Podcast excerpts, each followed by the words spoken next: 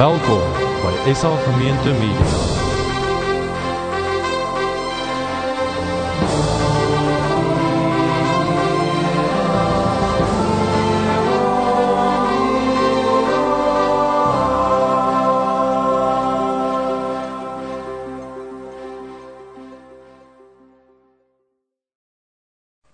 Ek weet nie wie van julle ook 'n breek gehad het nie. Ek het 'n heerlike breek gehad. En dit is vandag 11 maande en 15 dae dan se Kersfees.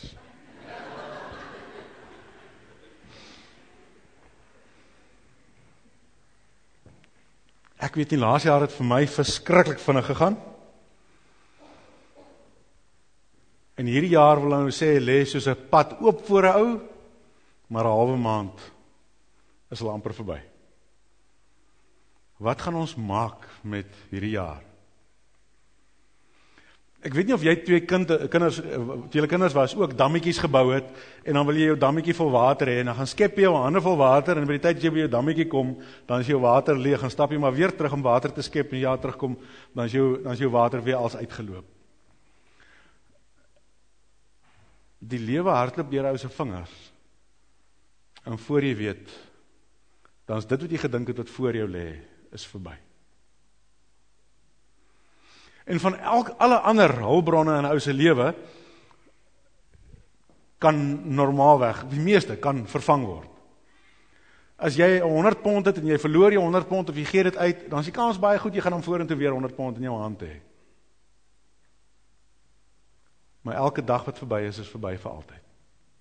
Kom nooit weer terug nie. Wat gaan ons maak met hierdie kosbaarste bron wat voor ons is? Elke dag van die jaar 2010. Ek het um, goeie vriende van ons uh, by gekuier in die week en um, hulle twee familielede verloor. Nou vertel die vrou vir ons nou half amusant. Sy's nou half geamuseer met die man se storie. Is hulle het nou in die vakansie 'n kuier gehad wat hulle nou dis nou 'n klompie maande terug wat die twee familielede oorlede is en wat hulle nou kuier met die twee vrouens van die twee mans wat oorlede is. En nou wil die vriend van my heeltyd by hulle weet wat was die twee mans se laaste woorde gewees. En nou het hulle 'n storie wat hulle vertel, maar wie hy was eintlik lank bewusteloos gewees en die ander een sê, "Wie, ons het nog die aand so op die bed gesit en hy het my 'n drukkie gegee en en toe het ons gaan slaap en ek weet nie wat als nie." Hoe kom hy weet hy gesê, "Maar wat was hulle laaste woorde?" So hulle dot sy vraag. Hy wil is nou vir hom vreeslik belangrik gewees. Is tog interessant dat dit vir ons belangrik is wat iemand se laaste woorde was. Want nie altyd nie, maar baie keer is ou se laaste woorde iets waarmee jy regtig wil sê wat die diepste in jou hart leef. Sê nou, hier gebeur 'n verskriklike ramp.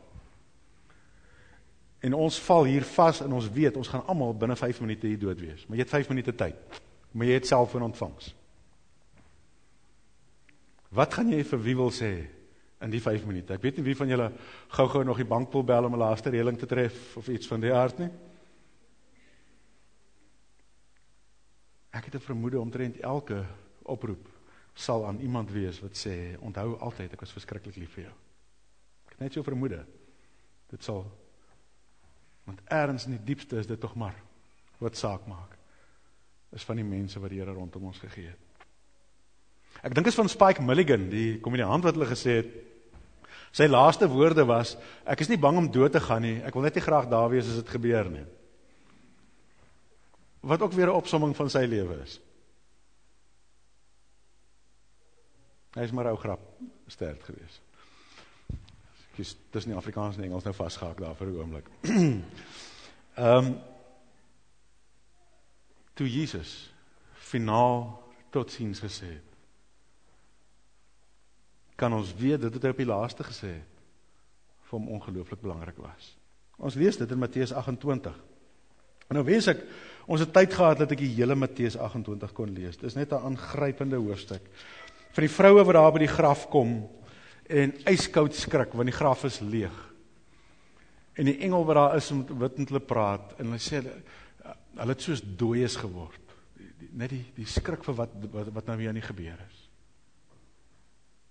Maar dan verskyn Jesus weer aan hulle. En dan hier Matteus 28 vers 16. Die 11 disippels het toe Galilea toe gegaan na die berg waarheen Jesus hulle beveel het om te gaan. So hy het voor sy dood, voor sy opstanding, het hy vir hulle gesê wat om te maak as hy dood is.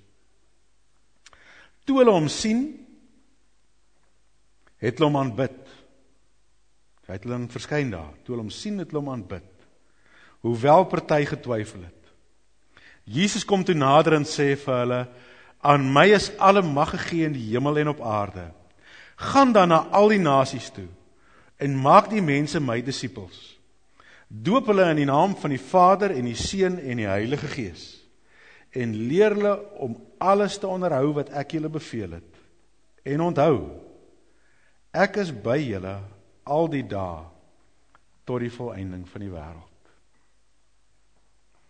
Jesus se laaste laaste opdrag. Is ek gaan by julle wees. Ek gaan vir julle krag gee vir hierdie opdrag wat julle moet uitvoer. Gaan nou na elke nasie op hierdie aarde toe. En die kern van hierdie opdrag is die volgende sinnetjie: Maak die mense my disippels. Al die ander vertel eintlik hoe. Doop hulle, leer hulle en gaan. Maar maak mense my disippels. Die woordjie disipel beteken letterlik leerling, volgeling. En leer hulle om alles te onderhou wat ek julle beveel het, met ander woorde als tot by hierdie opdrag. Met ander woorde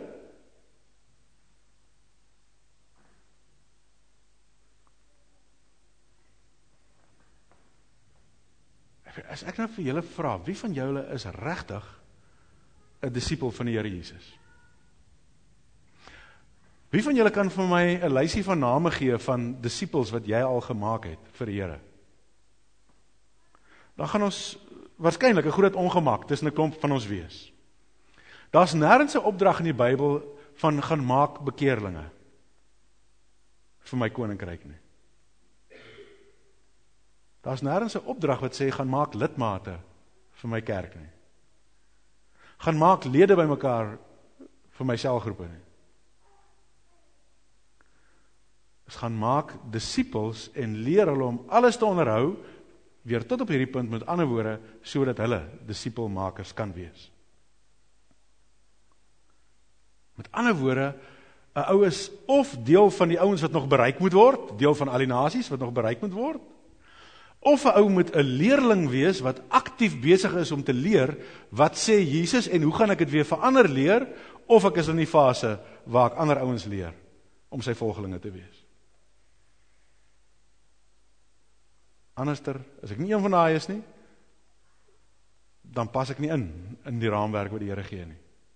Dan het ek eers by die bus uitgeval. Gaan maak disippels.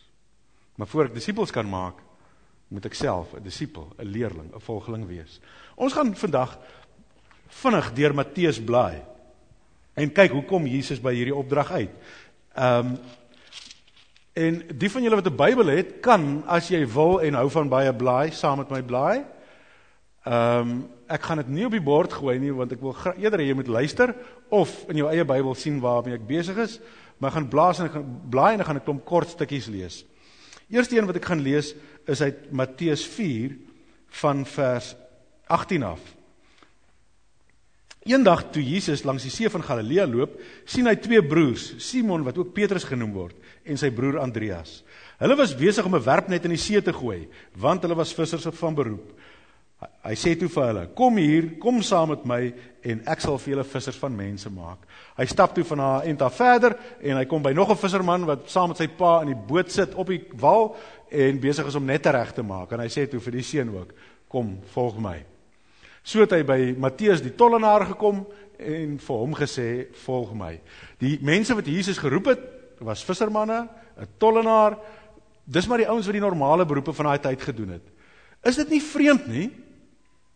Dis 'n land wat vol was van skrifgeleerdes, rabbies, ouens wat hulle beroep, hulle lewe gewy het aan die Bybel. Maar daar's nie een so ou geroep tussen die eerste klomp nie. Daar het later een bygekom, Paulus. So daar is genade vir dominees ook.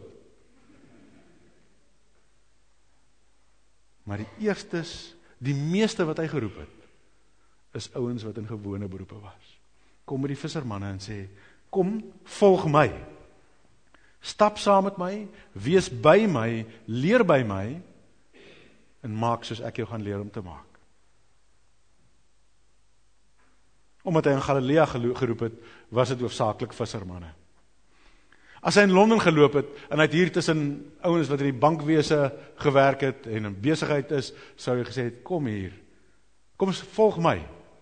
En ek gaan vir jou leer om wins te maak vir die koninkryk van God. As hy by 'n ingenieur gekom het, sê hy volg my. Ek gaan vir jou leer om die koninkryk van God te bou. Wat nooit afgebreek gaan word nie, nooit ingegaan gaan intuimel nie.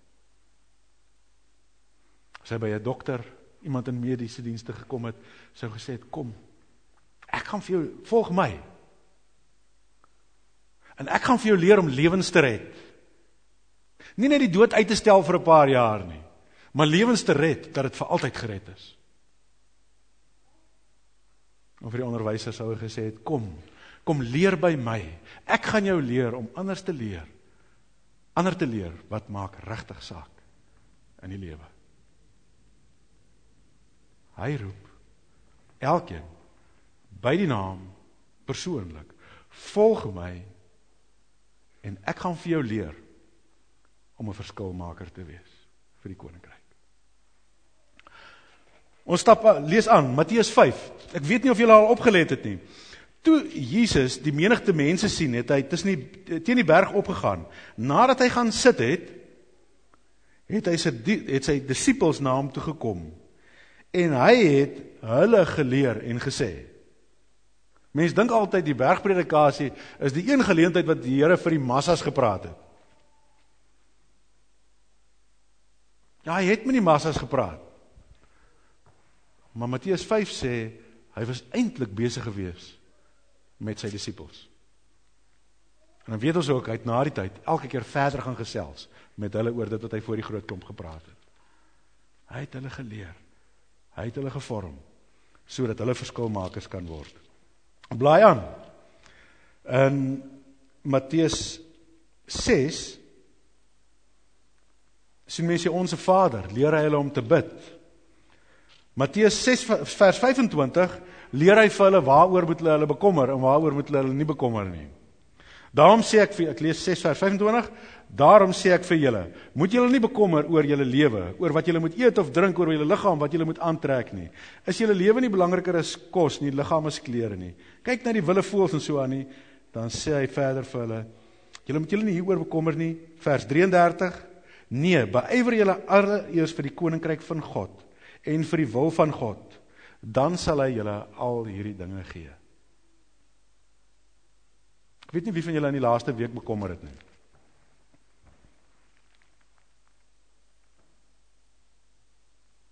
Hooplik het baie min van julle julle bekommer in die laaste week. Maar as jy jou bekommer het, dan hoop ek tog dat dit nie was oor die goed waaroor hy gesê het ons mag nie bekommer nie.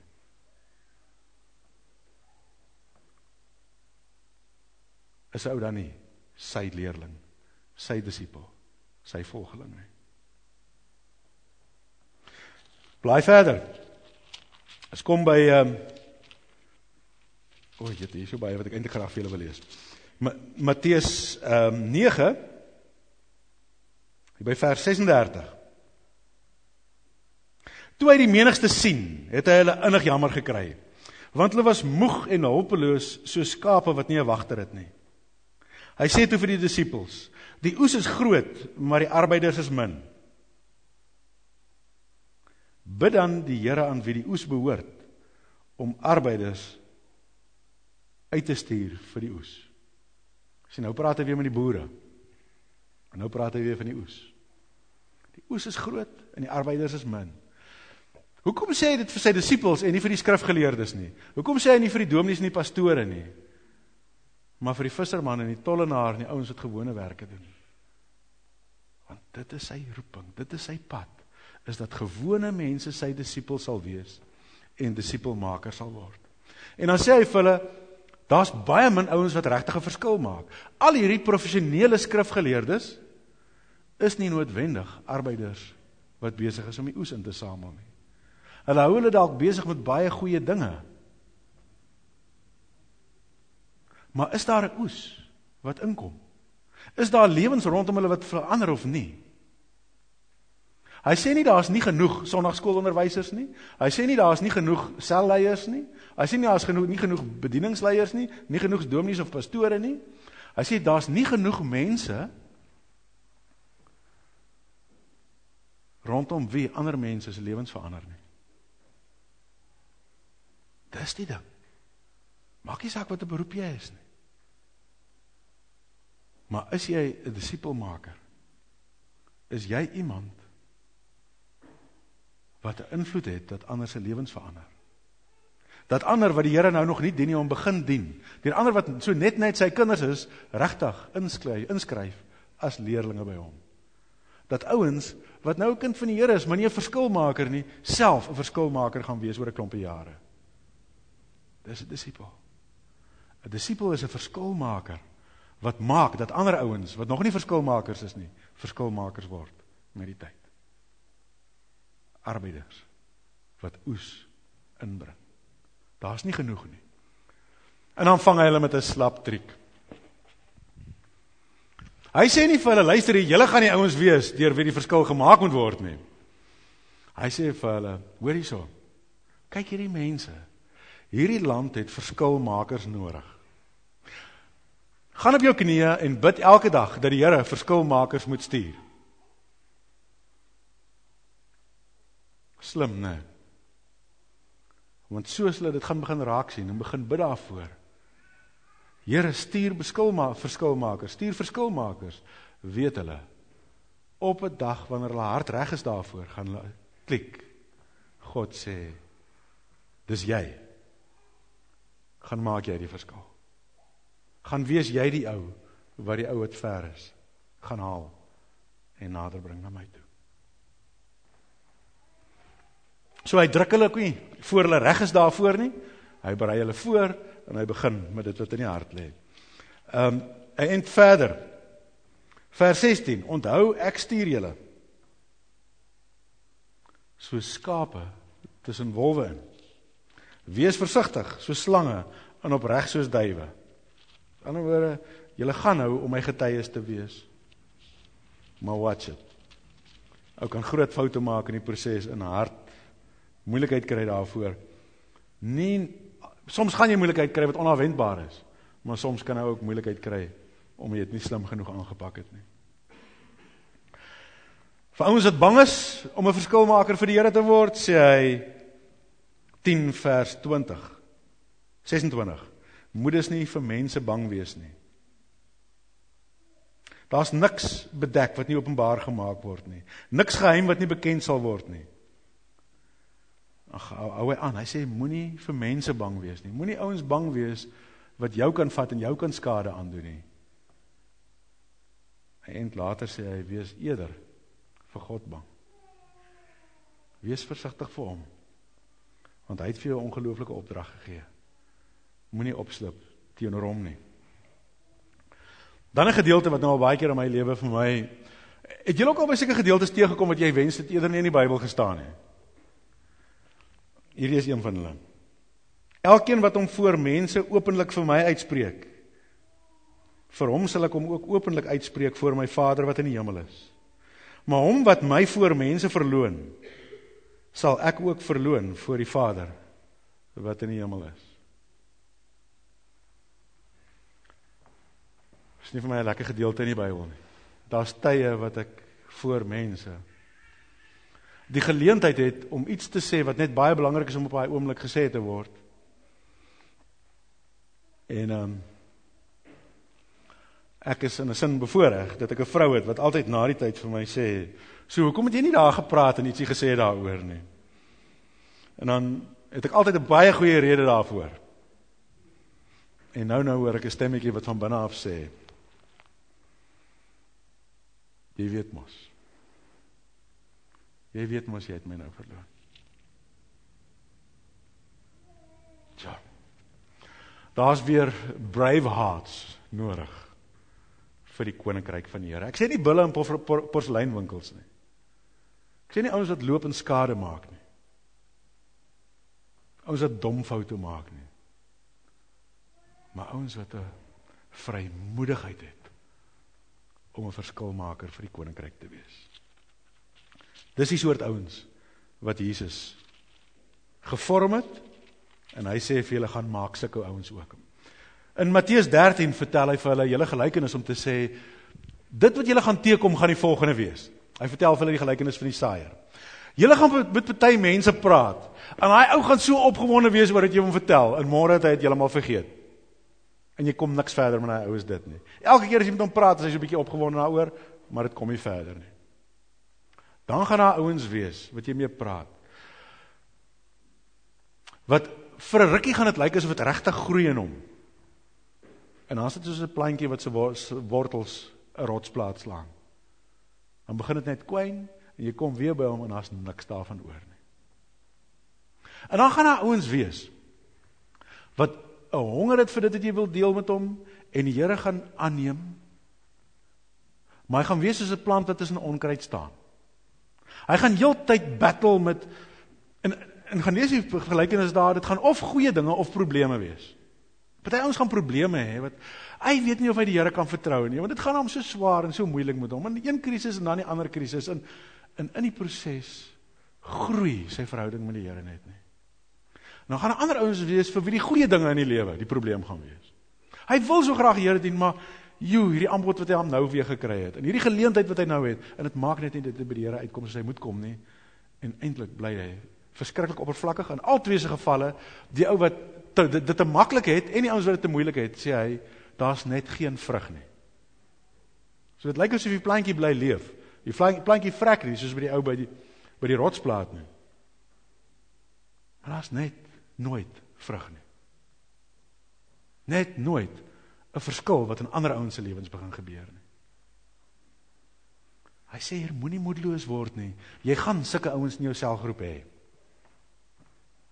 Jy gaan sulke ouens hê met wie jy werk. En is nie heeltemal verniet nie, maar dit kom ook nie eintlik ergens nie. En dan sê hy, en dan gaan daar die saad wees wat in die goeie grond val. Daar gaan die ouens wees wat in jy werk, wat dit gaan aanvaar, wat vir die Here gaan kies, wat hom gaan dien, wat saad gaan dra 30 en 40 en 100voudig. Jy gaan hierdie ou by die Here help uitkom en as jy weer sien, het hy 30 of 40 of 100 ander by die Here help uitkom. Jy gaan dit sien as jy getrouheid dien. Moet jou nie laat moedeloos maak deur die ene wie se hart soos die harde pad is. Moenie jou laat op laat moedeloos maak vir die ou wat vir 'n rukkie opgewonde is, dan is dit weg nie. Moenie jou laat moedeloos maak vir die ou wat soos die dingetjie tussen onkruid is wat net nie doodgaan nie, maar nooit nêrens kom nie. Vir daai een wat in die goeie grond val, maak dit deur en deur en deur die moeite werd. Gaan wees jy 'n verskilmaker vir my in hierdie wêreld.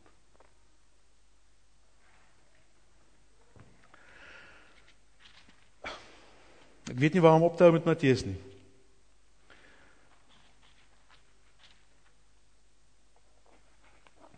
Dalk tog nog hierdie een lees. In daardie tyd het die disippels by Jesus gekom met die vraag: Wie is die belangrikste in die koninkryk van die hemel? Hy het 'n kindjie nader genoem, geroep en hom tussen hulle laat staan en gesê: Dit verseker ek julle, as julle nie verander en soos hierdie kindertjies word nie. Sal julle beslis nie in die koninkryk van die hemel kom nie. Wie homself gering ag soos hierdie kindjie, hy sal die belangrikste in die koninkryk van die hemel wees. En wie so 'n kindjie in my naam ontvang, ontvang my. Pas op vir 'n geestelike grootheidswaan.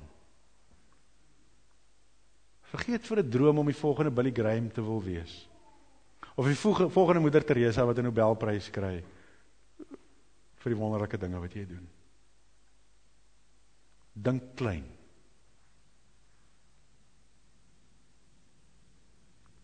Vertel die gelykenis van 'n mosterdsaad. Sê 'n mosterdsaad is so klein soos 'n sandkorreltjie kan hom jy moet mooi kyk om hom te sien.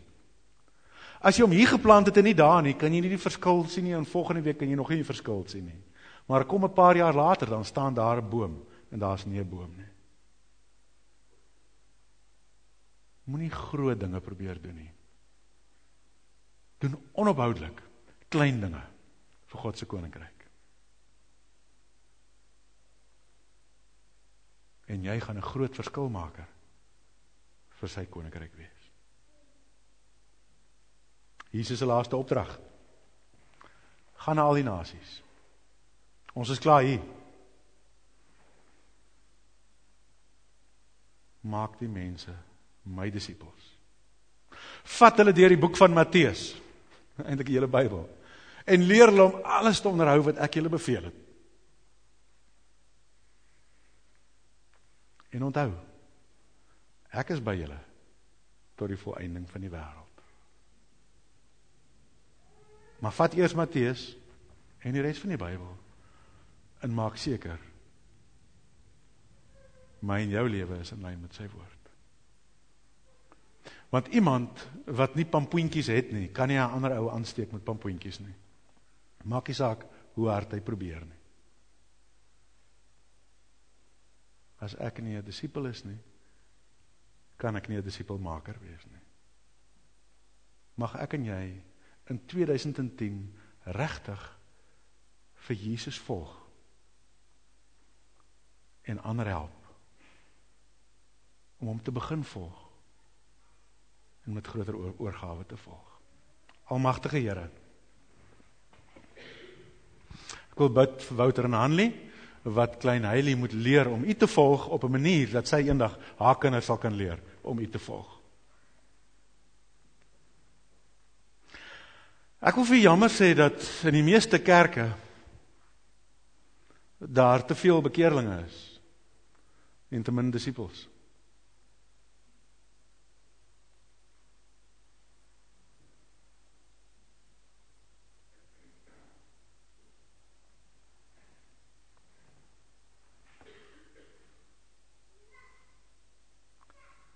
Ek wil bid dat U elkeen van ons 'n disipel laat wees. En 'n disipelmaker. 'n Verskilmaker vir U koninkryk. In Jesus se naam bid ons dit. Amen.